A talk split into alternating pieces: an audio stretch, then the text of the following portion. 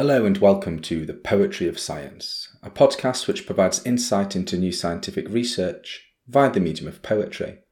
I'm your host, Dr. Sam Illingworth, and each week I'll be introducing you to some of the latest scientific findings and sharing a selection of science themed poetry. If you enjoy this podcast, then please consider giving it a rating and leaving some feedback in your podcast directory of choice. And if you really enjoy it, then why not share it with a friend?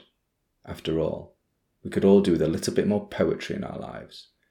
In this episode, I'll be exploring new research which has found that geckos can use their tongue to differentiate their own odour from that of other members of their species.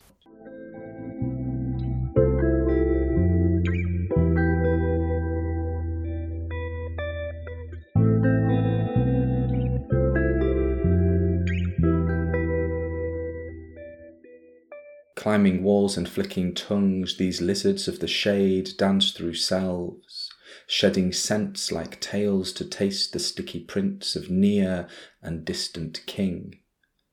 Twirling through unsettled skins, they smell reflections in deceptive trails of peppermint and dew, unmasking truths with lidless eyes that sense beyond the boundaries of our own.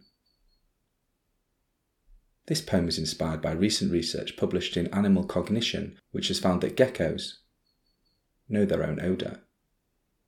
Self recognition refers to the capacity to perceive stimuli originating from oneself. Humans and certain animals possess the ability to visually recognise themselves in the mirror. Nonetheless, some animals prioritise senses other than vision. Among them, geckos, as well as other lizards and snakes, rely on their tongues to perceive chemical signals or pheromones from other individuals. For example, while climbing a wall, geckos intermittently halt to flick their tongues in different directions, enabling them to detect possible mates or competitors. Nonetheless, it has previously been unclear whether geckos can recognize their own scent, and therefore themselves, through the sense of smell. In this new study, researchers exposed geckos to various scents on cotton swabs. These scents included their own as well as those of other geckos, along with control scents such as water and peppermint. The geckos displayed two distinct behaviours in response, extending their tongues towards the swab with the odour and towards the surrounding area where they lived. The researchers inferred that this indicated the geckos initially perceived the scent on the swab and subsequently compared it to their own scent on the walls of their enclosure. During the tests, the animals were more interested in the skin chemicals of other geckos than their own. This research therefore confirmed that geckos can both detect skin chemicals that they themselves produce and discriminate between these chemicals and those of other geckos of the same sex, thereby demonstrating that geckos use pheromones for social communication. This research demonstrates that reptiles such as lizards have more advanced social and cognitive abilities than previously thought, with any evidence of self recognition an important step in demonstrating that self awareness is not unique to humans. Now that you've heard the science, let me read the poem to you again.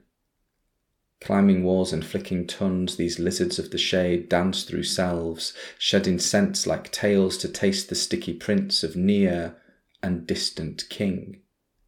Twirling through unsettled skins, they smell reflections in deceptive trails of peppermint and dew, unmasking truths with lidless eyes that sense beyond the boundaries of our own.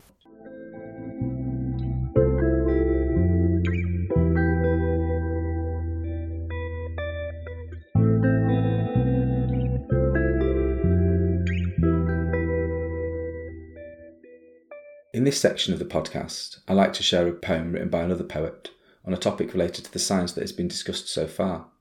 In this episode, I'll be reading A Lizard in Spanish Valley by Wendy Videlock.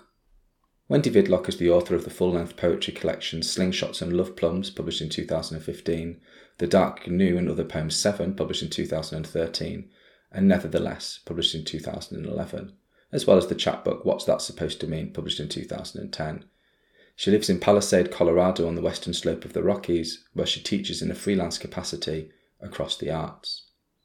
A Lizard in Spanish Valley by Wendy Videlock. A lizard does not make a sound, it has no song. It does not share my love affairs with flannel sheets, bearded men, interlocking silver rings, the moon, the sea, or ink.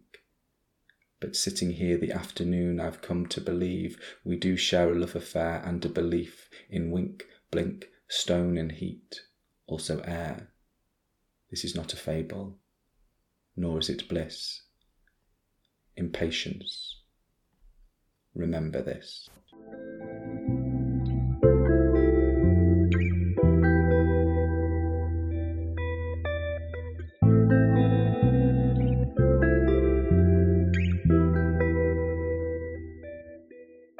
Thank you for listening to the Poetry of Science. If you want to find out more about the scientific study featured in this episode, or read any of the poems in full, then please visit the show notes at scipoetry.podbean.com.